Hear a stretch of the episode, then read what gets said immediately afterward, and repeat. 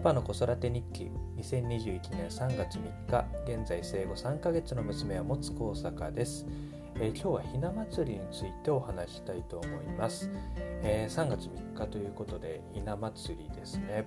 えー、僕自身は男兄弟で育ってきたので人生で初めてこうひな祭りというものを経験してですね、まあ、こういう日をなんか意識するのも娘が生まれてからだなというふうに思ってですねあのおひな様は妻の実家からあのおひな様をあの自分の家に持ってきていただいてですね。で2月の上旬から、えー、飾っているんですけれども、えー、7段の、えー、ひな壇ということでですねすごく、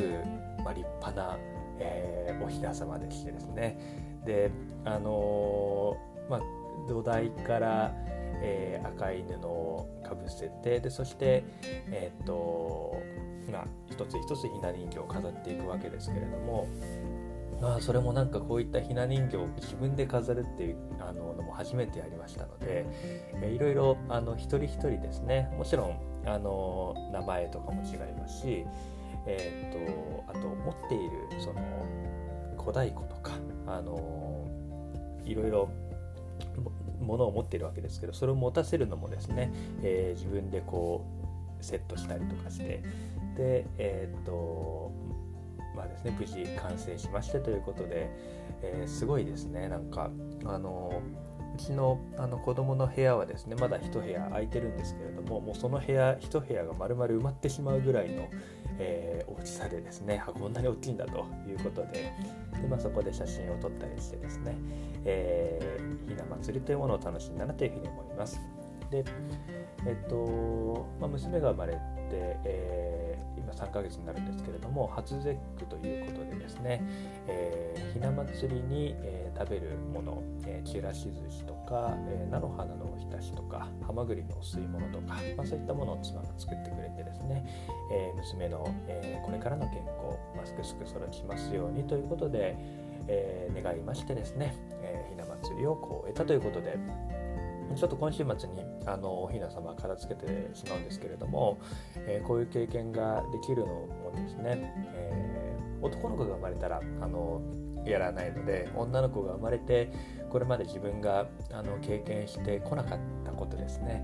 えー、例えば七五三はあの男の子は5歳ですけれども、え女の子は7歳と3歳ということでああなんか3歳の頃にやるんだとかですね。あとはあの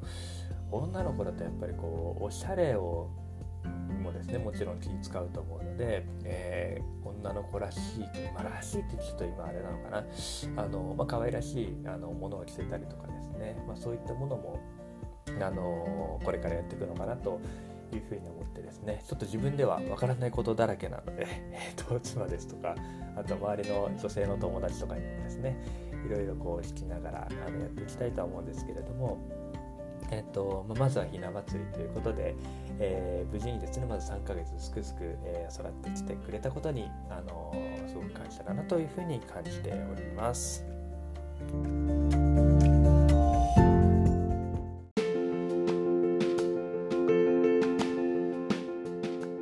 さて今日はひな祭りについてお話ししたんですけれども、えー、3ヶ月が経ったということでもうすぐ生後100日ですね、えー、生後100日になるとお食い初めということで、まあ、これからあの子どもの成長を願うイベントが目白押しですけれどもそういった一つ一つのですね、えー、行事といったものを楽しみたいなというふうに思います。それではまた。